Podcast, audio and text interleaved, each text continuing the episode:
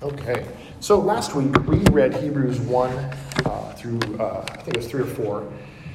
And really, the synopsis, if you weren't here with us, was that uh, it says long ago and many times, in many ways, God spoke to our fathers by the prophets, but these last days He's spoken to us by His Son. So we see the writer, we found out that Hebrews is not a normal letter. Like every other Bible letter says to so and so from so and so.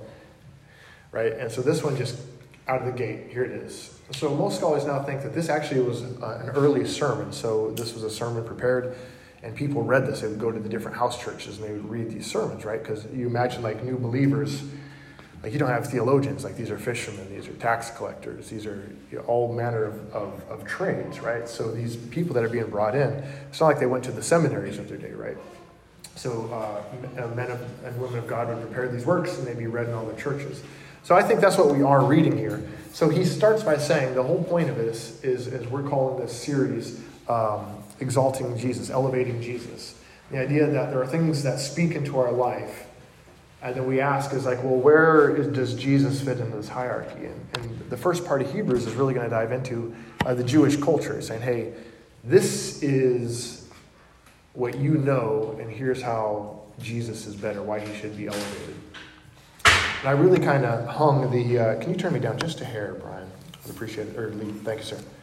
Just starting to get a little ring back.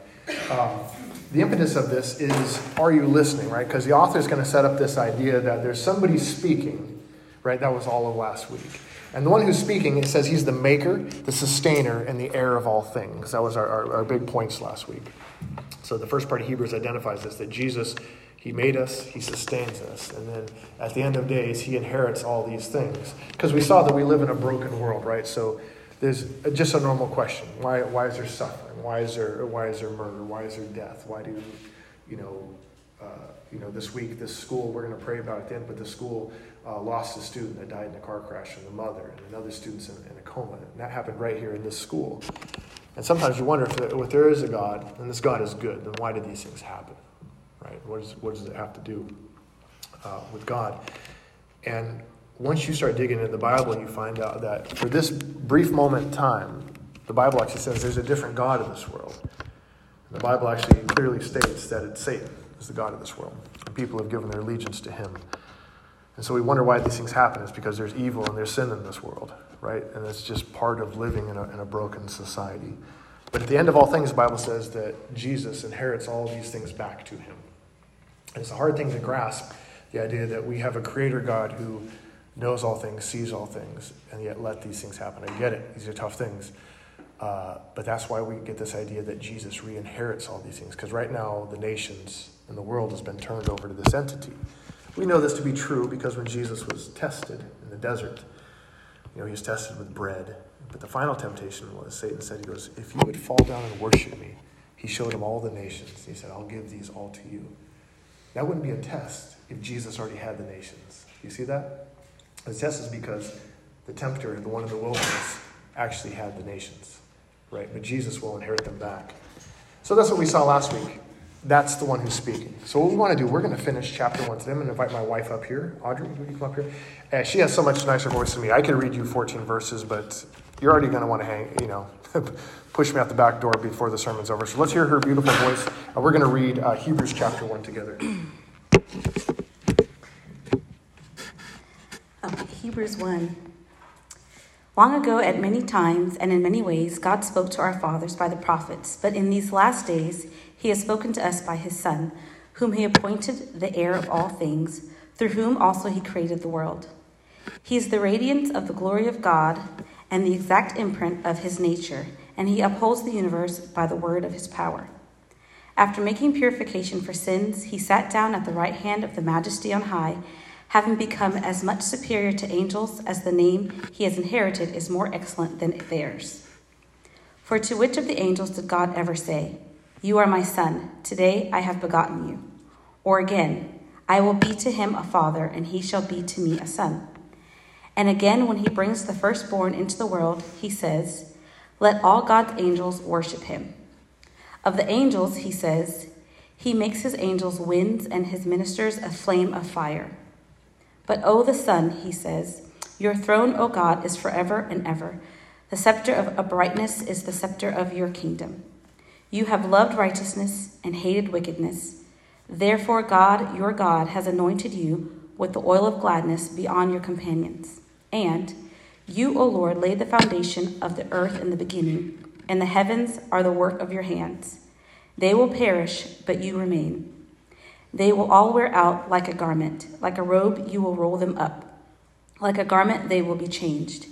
But you are the same, and your years will have no end. And to which of the angels has he ever said, Sit at my right hand until I make your enemies a footstool for your feet? Are they not all ministering spirits sent out to serve for the sake of those who are to inherit salvation? Thank you. Give her a hand. Come on. No. Yes, no. Okay. Give him a hand. Yeah. Well, he made you, so therefore when we clap for you. Okay.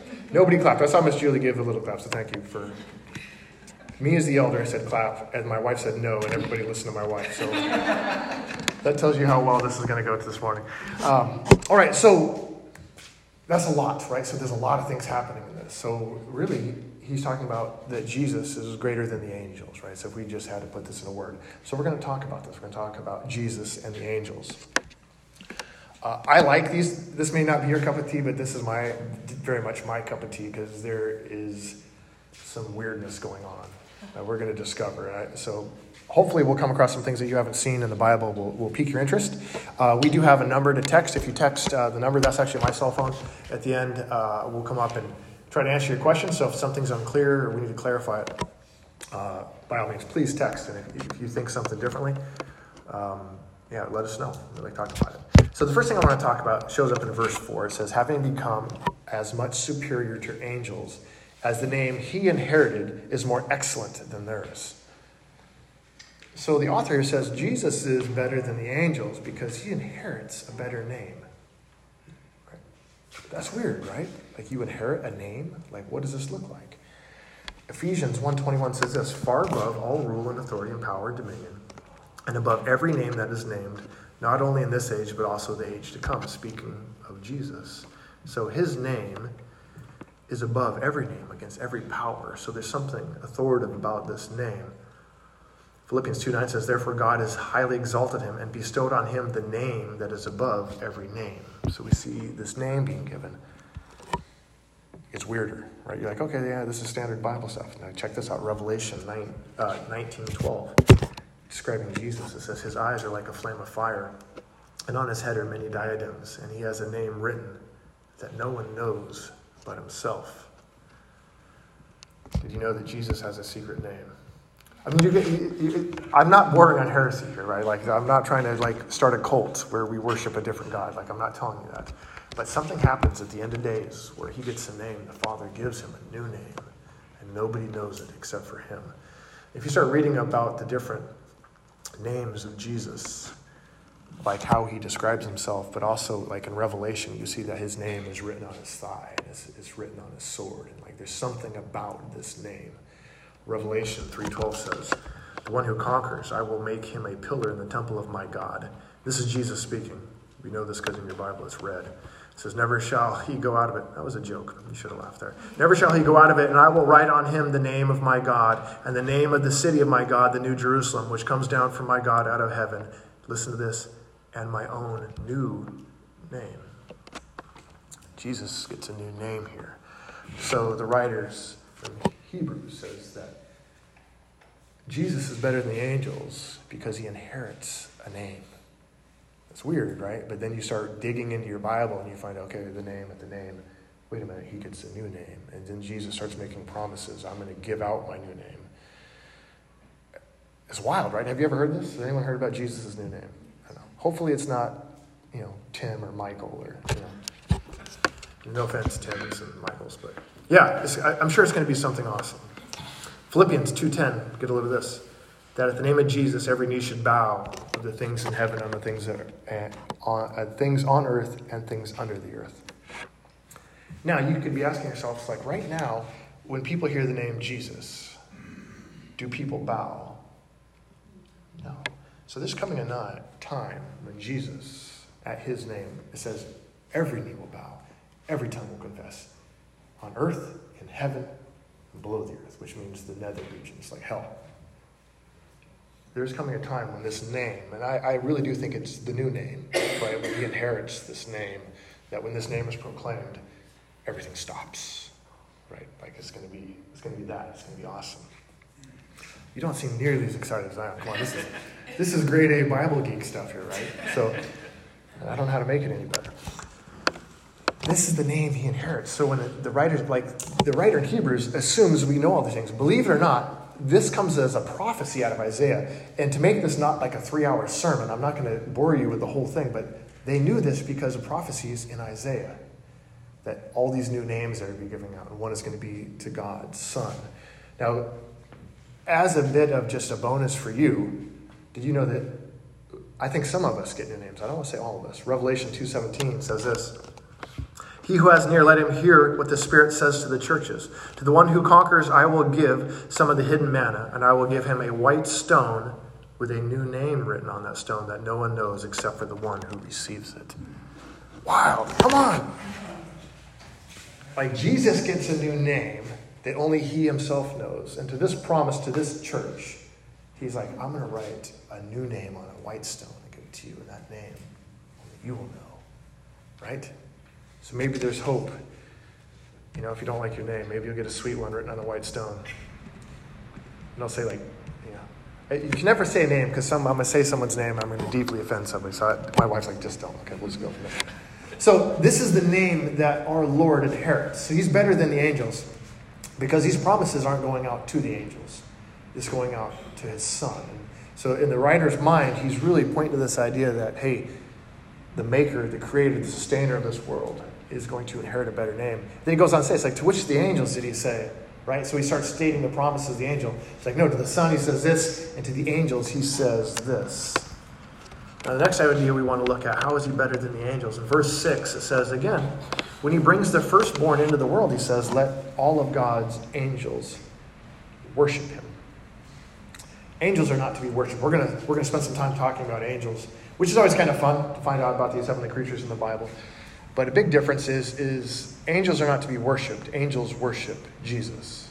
Amen? They, they are created beings. Angels haven't, they're not self sustaining. They did not make themselves. They're not the Alpha and the Omega. They're, they're created, these heavenly beings. But, how do I want to set this up? Yeah, I'll, uh, you know, this is what I'll say. So, angels, the Bible uh, indicates that angels were around before this world was created. Right? So, if we try to get a hierarchy of when things happen, we know this from the book of Job. Because it says when God created the world, that the angels, the sons of God, so before creation, angels were actually called, and even in Genesis, they're called the sons of God, the uh, B'nai Elohim. Um, and eventually Israel becomes the son of God. Now the church is the son of God, right? So God has lots of kids, and, and different people get this title. And Paul even makes a big deal about it. He's like, how blessed it is that we should be called sons of the Most High, the children of God, right? Because that was Israel. But before that, God had other sons, and this was his uh, heavenly host, is what we'd call it, the angels. It says the, the sons of God sang for joy as God created and laid the foundations of the earth. So we don't know when angels were created. We just know that they were created before us, right? And that this is neither here nor there. This is just Michael Young thinking out loud. It's like, you remember the serpent in the garden? So we know it's not an act, like, I don't think it's an actual serpent. That word is nakash, means shining one, right? It could be serpent, like you still get the derivative, and I think you get the image there. Uh, but I think Eve, like, this guy's in the garden. Remember, Adam's job was to protect and, and, and spread out and subdue the world in the garden. So I think they're very familiar with whatever this creature was, right? I don't think it was a shock to see him in the garden and then he just starts talking. I think it's because these guys have always kind of been around back in the day. That's don't send me questions about that. That's not the sermon. Just, I'm talking about the Bible, so I'm telling you what I think is, is this is an angelic, angelic uh, being there. Um, anyways, so this is we know where they're at. But we start to have issues. So this is where people start to get a really weird understanding about angels, God, gods, all these things actually comes from our English translation and them not fully understanding what these Hebrew words mean. So I want to show you something. Uh, so here in uh, Hebrews 1 6 says, Let all of God's angels worship him. So we have to find out where this is in the Old Testament because he's quoting. He says, and again, he says, So he's quoting the Bible. So Psalm, it comes from Psalm 97 7. It says, All worshippers of images are put to shame, who make their boasts in worthless idols. Listen to this Worship him, all ye gods. Lowercase g. Wait a minute. I thought angels were to worship him. Why are gods worshiping him? The plot thickens. Deuteronomy 32 43. Rejoice in him, O heavens, and bow down to him, bow down to him, all gods. For he avenges the blood of his children and takes vengeance on his adversaries. He repays those who hate him and cleanses his people's land. So the problem here is a translation issue. We have gods, we have angel, we have God, we have God with a big case G. And this is really uh, illuminated. I, I, put a slide up here. Let's go to it says Psalm 8:5. I'm going to give you three different English translations. Look at this. So the NIV translates this, you have made him, this is talking about us, man, says, you've made him a little lower than the angels and crowned him with glory and honor. NLT says, you have made him a little lower than God, capital case G, that's weird, and crowned him with glory and honor. The ESV says, you have made him a little lower than the heavenly beings and crowned him and honor. It's a good side note if you're looking at multiple translations and you see a word being translated so many different ways that should you should start getting excited. It's like, okay, I'm on the trail of something here because that means people are disagreeing with how something should be translated. So that word there, angels, and you can keep that slide up. Angels, God, and heavenly beings is all the same word. It's the word Elohim, which traditionally, when you're a new Christian, you learn like, oh, that's God. Like Elohim is God. We get this right out of Genesis. In the beginning, God created the heavens and the earth. That says, in the beginning, Elohim created the heavens and the earth. So, what an Elohim is, is a spiritual being. You're going to trust, I'm gonna walk you through this because you're gonna be like, this is not blasphemy. Uh, Elohim is a spiritual being. So God is an Elohim because he's a spiritual being. Angels are Elohim because they're spiritual being. Now, that's why you get the word gods, little lower than gods. When we die, we get referred to in the Bible as sometimes as Elohim, and this happened to Samuel after he died. Uh, they, you know, back then, somebody foolishly consulted a medium, and Samuel shows up, and he's referred to as an Elohim because he's on the spiritual plane now. now. This is where you get all this weird false doctrine that we become gods. Have you heard that before? That we are God and all these little things. It's because people don't understand what this word Elohim means because the Bible referring to men as an Elohim, referring to an angel as an Elohim, and also referring to Yahweh as an Elohim, right? Well, then the reason stands that we're gods. And like, that's not what it means. It's like saying mankind. Can a woman belong to mankind? Yes. Right? It describes us. So that's what Elohim means in its broadest sense. Now, God is greater than all the other Elohim, is because He created all the other gods. So when the psalmist says, Worship Him, all ye gods, he's really talking about worship Him, all you heavenly hosts. That's all that means. In Psalm 8, when he says he's made us a little lower than the angels, that's actually probably the easiest. I like the ESV, heavenly beings, because there's a lot of different beings. Some beings with lots of eyes, some with wings, some without wings, right? Like there's all these. His host is as diverse as we are in humanity. And so it says he's made us a little bit lower than them, right? And then people read that, oh, God has made us a little lower than himself. And you see, that's what the NLT kind of I think foolishly does, says he's made us a little lower. They put a capital G on that. Because that translation decided that all Elohim would refer to Yahweh. This is not true across the Bible. Yahweh alone is unique amongst the Elohim to be worshiped by all the other gods. Right? And that's where you get these ideas from when you see different gods. Uh, I like the idea, the ESV does it as lowercase g, when you see a capital G and a lowercase g. It's just a different word behind it. There's, there's free resources to look it up. Blue Letter Bible is probably the easiest one, blueletterbible.com. Like if you want to click on the word, you can pull up the verse and it tells you. That's why when you see Lord in all capitals, that's most of the time that's Adonai. There's like these little translation thing where it tells you what word it is. But when you see gods, like let all the other gods worship him. Or you run across people that just say, hey, you know, we're gods or we become gods. It's like, this is where this comes from. It's like this not really understanding the Bible and understanding how these words are used. And this Elohim issue is actually very pervasive in the church. Like they assume that is actually a name of God. And it's not. So in the beginning, God created the heavens and earth. It can refer to him, God. And he said, let us. Elohim is plural. This is there's a reason why they use these words. And also at the point Genesis, we haven't been introduced to Yahweh yet. We don't know his name, right? We didn't jump that far ahead into the story. Um, so it says why Jesus should be worshiped. If we just get back on track, it says, let all the angels worship him. Like Jesus does not worship these other gods, these other gods worship him. Amen? All right. Now, if we talk about the big picture of what's happening, and this is going to set up next week. Pastor Trace will be back. He, they, uh, him and his wife Chris fly back um, uh, today. Uh, but this is setting up something much, much greater. Now, this, this isn't on your screen, but when Moses got the law, the Torah, right? So you remember the whole Mount Sinai incident? Incident, like it was like some accident that happened. So Moses, if you don't know, if you're if you're a new Christian, um, one of the big characters in the Bible, his name is Moses, and he's the guy that receives the Ten Commandments, right? He's the guy that uh, delivers Israel, his people, from slavery, uh, brings them brings them up right up to the edge of the Promised Land. But it, most famous, he gets this item we, we call the Torah, uh, the Ten Commandments, right? God's written law for humanity. So before this, there was no law, right? Like the people lived, and God said, "Hey, you've been living amongst Egypt. I'm going to tell you how to live."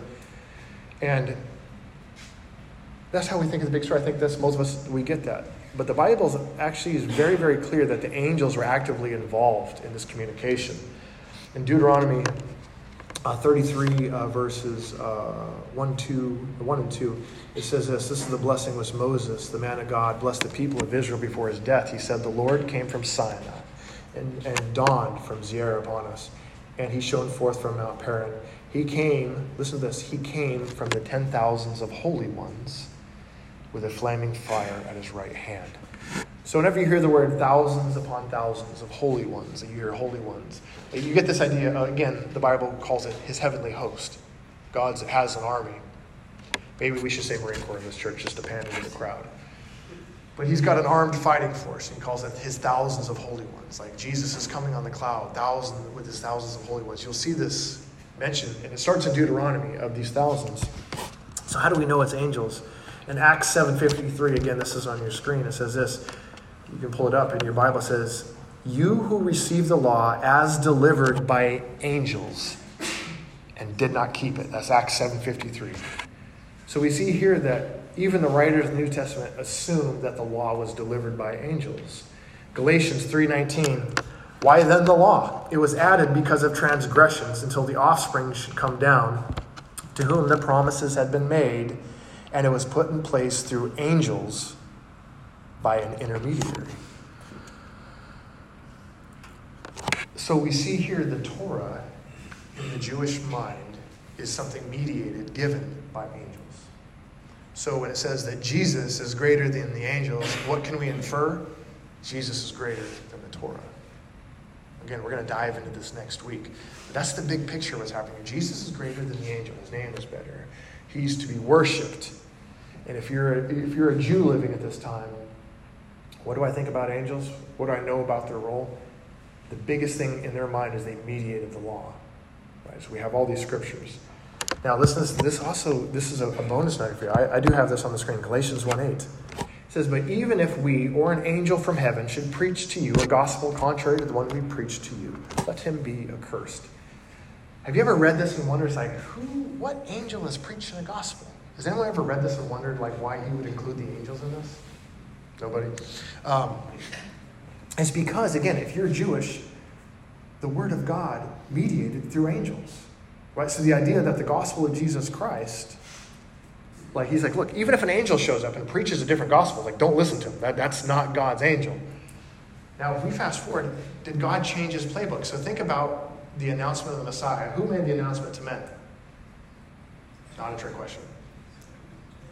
Come again? Say that to my face. Angels, thank you. Angels, right? Who talked to John the Baptist? John the Baptist's parents, Elizabeth. It was an angel. You see this? They have these roles. They're messengers. They, they have these great responsibilities. In Revelation, when all the judgments are coming, who makes all the announcements? Angels. Right? So we see this role here. So they mediate the things from God from his throne room to people. So that's the big picture. Tracy's going we're going to dive into this deeper next week about the written word. But this, you know, it's just not fair just to make this about the weird things that Michael Young sees in the Bible. you know, this is really what's happening in Hebrews. Like, it describes who Jesus is, and he's just, man, this is so deep. He starts jumping into he's better than the angels. His name, he's to be worshipped. His throne, the scepter of his kingdom is his righteousness. You know, I had my wife read all those. I just don't have time to go through each and every one of those. So I'm kind of hitting these big wave tops here, and I hope you see the supremacy of the one we call Jesus. And if you are a Jew and by inference, and chapter 2 is just going to call it out, you realize that this writer is telling a group of Jewish people, the Hebrews, that Jesus is better than the Torah. Them is fighting words, right? If we're in Texas, like this is, it's like me saying, I don't know if you know this, but I was in the Air Force. It's like me saying the Air Force is better than the Marine Corps. See? I mean, there's going to be a fight in the parking lot, right? This is just, this is going to happen. I guess Jack apparently wants to throw the first punch, so this is wonderful. Luckily, I think you're the oldest uh, active duty Marine in here, so I, I don't know if you might be my best bet. Which I'm still going to lose. I think I might, I don't know if I can outrun you. My, I've always, that's why I run, is to outrun Marines that are chasing me. Um, but then I find out most of you are runners too, and so that's a, that's a bad plan. Okay, but you get the idea. Like this, this sermon out of the gate is like, is delivering some really strong things. So now the end of this chapter tells us like what is the angel's role. So we've heard all these reasons why Jesus is better than the angels. So we want to explore well, what are the angels' job? Like how do we think about angels? Of course, most of us know that they're messengers. I think that's the most common thing we think about is angels as their messengers. But they have a really big role in, in Hebrews 1:14. It says, "Are they not all ministering spirits sent out to serve for the sake of those who are to inherit salvation. Again, a little clearer English would be is angels are ministering spirits sent to minister to those who are to inherit salvation. So if you're playing along with the Bible word game, as Jesus inherits the nations, he inherits a better name. And now we're introduced to somebody else that inherits something, and that's us. We inherit salvation, the Bible says. so the angel's job is to help those who are inheriting salvation, in even plainer English. Explain it to me like a fifth grader. They're here to help us. Angels are here to help us. Now, angels pop up, they're all over the Bible. Uh, Genesis 3, uh, 32 1, Genesis 32 1 says, Jacob also went on his way, and the angels of God met him.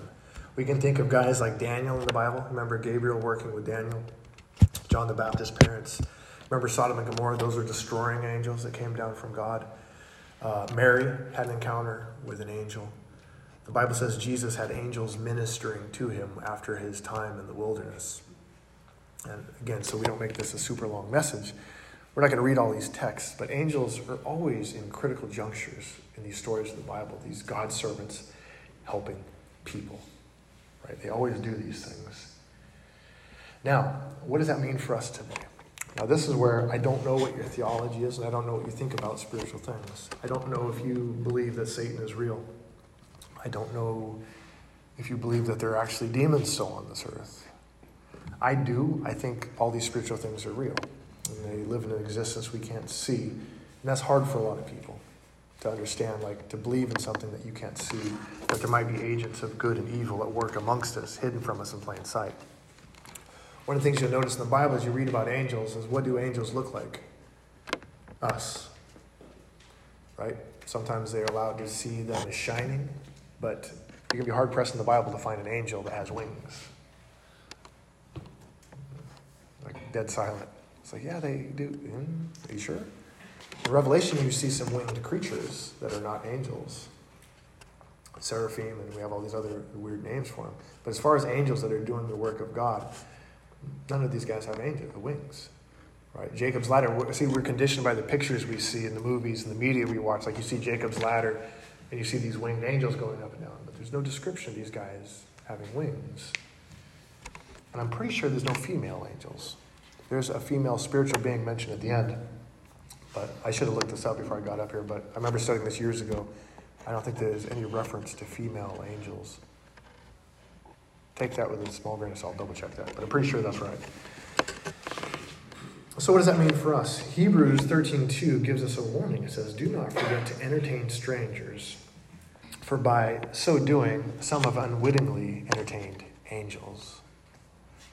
So in this guy's theology is that we might actually be interacting with angels and not even knowing it by strangers. And that's wild to think about, right? That God having other agents, it's like, what is their job? They're not here to spy on us, right? But they're here to serve those who inherit salvation. There's actually, I should have put it up here. This is coming to my memory now. There's a psalm that says, I behold the face, uh, he says, it basically like, this is where we get the idea of guardian angels from. It says, you know, careful how you treat kids because it says God beholds the face of their angels every single day. Like where these ideas are popular imagination, the child has like a guardian angel. And that's where that comes from, is the fact that God says, Look, I behold the face of the angels that guard these children every single day. So I do believe in guardian angels. I think there's scriptural support for this idea of angels assigned um, to, to these things. But it says, be careful. It's like, make sure you're entertaining strangers because you might actually be entertaining angels. Now, this next part, I really wish Pastor Trace was here because uh, I called him the day this happened. I want to tell you a story that happened to me. I don't get paid from the church. I'm not going to take up an offering. I'm not trying to convince you of anything, right? So I'm not trying to bamboozle you. I just want to tell you a story that I had as a Christian. Okay, fair enough? Don't take any theology from it. I'm just going to tell you something that happened to me. Um, it was like four, four or five years ago. Uh, I was in Louisiana Mississippi, one of those states. It's hot, and I don't belong. And I was there for work, so I, uh, my, my day job, I travel a lot. And uh, my normal routine, I'll start in the morning and get a cup of coffee and a bottle of water, so I start my day. Because then I was pretty deep in the south, and uh, it was hot. Um, there's no Starbucks around, only Dunkin'. You know, I've Donuts. Again, I'm a West Coast guy. So I go to a gas station, so fill up the car, and I go in, you guys are just not laughing at me. I'm dying. um, so I go into this gas station. You know, it's one of those Shell sell coffee and Danish and all. So I go in there, and it's a normal morning. I just I try. I can't tell you how just normal everything is for me, right? About getting my life. And there's an elderly uh, black man, and it looks like to be his grandson. And the grandson looks to be about 18 or 19, younger guy. I walk in. These guys are just looking at me, just beautiful smiling you know, it, it disarms you, right? So this is like 6.30 in the morning, walking and you have these two guys smile. I mean, and have you ever met somebody and their smile just radiates warmth, right? They smile at you. I like those guys. Like, what's going on with their smile? I mean, it's weird, right?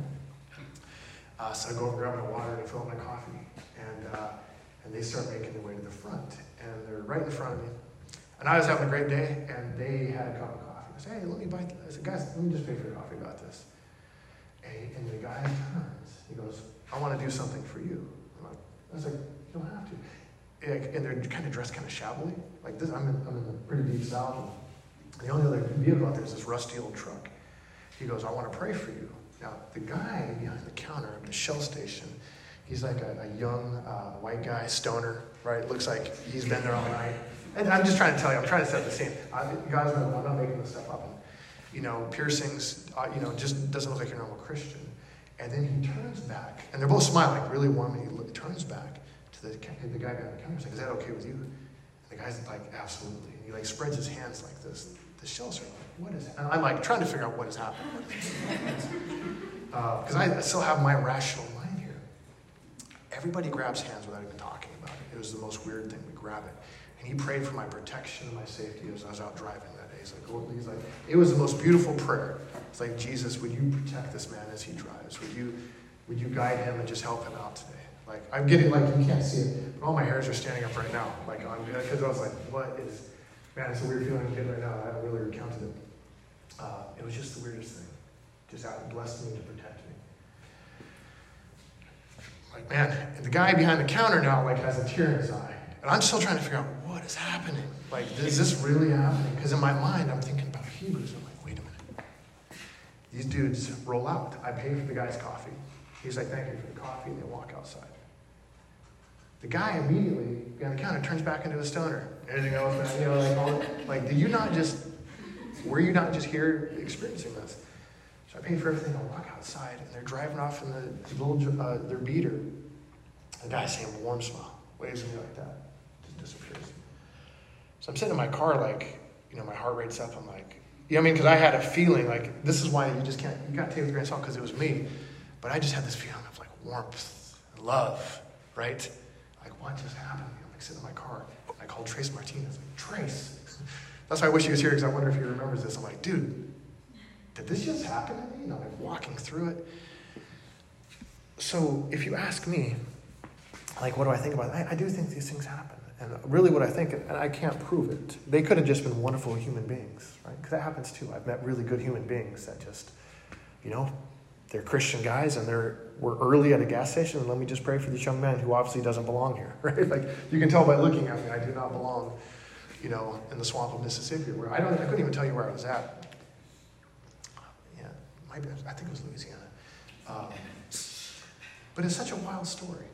And, I really do. I think in my in my heart of hearts, I really think it was because I, I prayed about that and asked, and I really think I got confirmation. Like I think I, I encountered that, and then it makes me wonder. It's like, what would have I encountered that day? Right? Like, was I, you know, did the Lord see something where I might be, you know, dead on the side of the road in a crash, or I don't know. I, like I said, this is all. You can't take this as theology because it's just this is a guess. I don't know. I just don't know where this plays out in the big scheme of things. Then it makes me wonder here, the writer in Hebrews says, You don't realize that you may have unwittingly, like I may have got to see that. But how many times may have you interacted with an angel and you just didn't realize it? Being kind to like what appears to be homeless, it doesn't mean they have to have these shining robes. Maybe they look like a homeless person, right? Maybe it is the person you buy a cup of coffee for. I couldn't tell you why I decided to buy that guy coffee that day. Walked in, the guys are smiling at me. I was like, those are some nice looking dudes. they're smiling at me. They're being real nice. Hey, man, let me buy your coffee. I normally don't do that. I don't do that every day. I'd run out of money very quickly. right? Buying everybody I see a cup of coffee. Right? I, who knows how these doors open why these things happen? He says, but make sure you entertain strangers, for so by so doing, you may unwittingly be enter, uh, entertaining angels. And I should really think about your hospitality and how you treat people and all those things, right? Like Doing it because they're, God, they're made in God's image should be enough, but we know it's not because we don't do it. We're not nice to people. We're not all these things. But imagine how dumb you'd feel when you get up to heaven. It's like, hey, you remember this day? that was an angel. Solid move there, pal. Right? And they're here for the sole purpose is, is not to enlighten us or give us goosebumps. This is the problem with people, though, is people seek these encounters. That's anti-scriptural, friends. You shouldn't be seeking the angels. You shouldn't be praying to them. You shouldn't be after these great spiritual encounters because that's not why they're there. They're not there for our spiritual entertainment. They're there to minister to those who are inherit salvation. They serve God at His behest, at His word, and His will. Amen? We serve one, we serve the Most High God. We serve Jesus. That's enough. He's greater than the angels. Amen? Amen? They are considered in the Bible fellow workers along with us. They're here to help us as we promote and do the kingdom. There's a hierarchy to it. The Bible actually says at the end of times, we will judge the angels. I don't know if you knew that. That's not in my notes either. But we actually have a role then at the very end where we turn and we judge the angels, where God so exalts us that we have a, a role in this. And it's just so weird, is because the Bible says He's made us a little lower than the angels. What is man that you're mindful of Him? Like, we just and meditate on those verses. What is man that you are mindful of Him? You've made him a little lower than the angels, yet you've crowned him with loving kindness and tender mercies. And God has done all these things. He's made us the image bearer. Actually, that, that's the story of the Bible of why, as you read it, you find out like why is Satan so mad at humanity? It's because he exalted the things that are lower than the angels, that he made us in his image and he gave us authority. Right? This is this idea of, of jealous rebellion on, on part of these angelic beings. That what is man? What is this earth creature that you've made? And yet you treat him and love him like this. And then when we fall in sin, that God would then redeem us. And the Bible's very clear that there's no redemption for the angels. So why would God redeem us but not these other heavenly creatures? It's a big bone of contention between our adversary. Right? And these, that's why the psalmist says, like, who, who am I? Why would you do this? And this, friends, this is what we call grace. He loves us. Amen? So don't seek out these things. God is greater than angels. If you, you have a bent towards these kind of spiritual things, it's Jesus. These angels serve at his command. Amen? Jesus is greater than the angels. Let's pray. Heavenly Father, we thank you uh, for this time together today. We thank you for your word. Uh, we thank you for Hebrews 1 as this uh, your writer of this just exposes us to these ideas of who you are, Jesus. Like, we know you're the Son of God, but sometimes just thinking through the reality of just how exalted you are, the name that you will inherit, the nations you will inherit, your status as creator and sustainer. That we look at these powerful beings, angels that at a moment's notice can strike and open up the earth, that can strike men blind, Lord God, that have this just amazing power that we as humans don't have. And yet you say you've made us a little lower than the angels. And that Jesus, you are greater than these heavenly beings. What a privilege it is to serve you and to know you. Lord, we ask that you would uh, uh, just keep our excitement for your word going as we, we go through Hebrews, that you would enlighten the eyes, Father. We bless and thank you now. And the church said, Amen. Amen.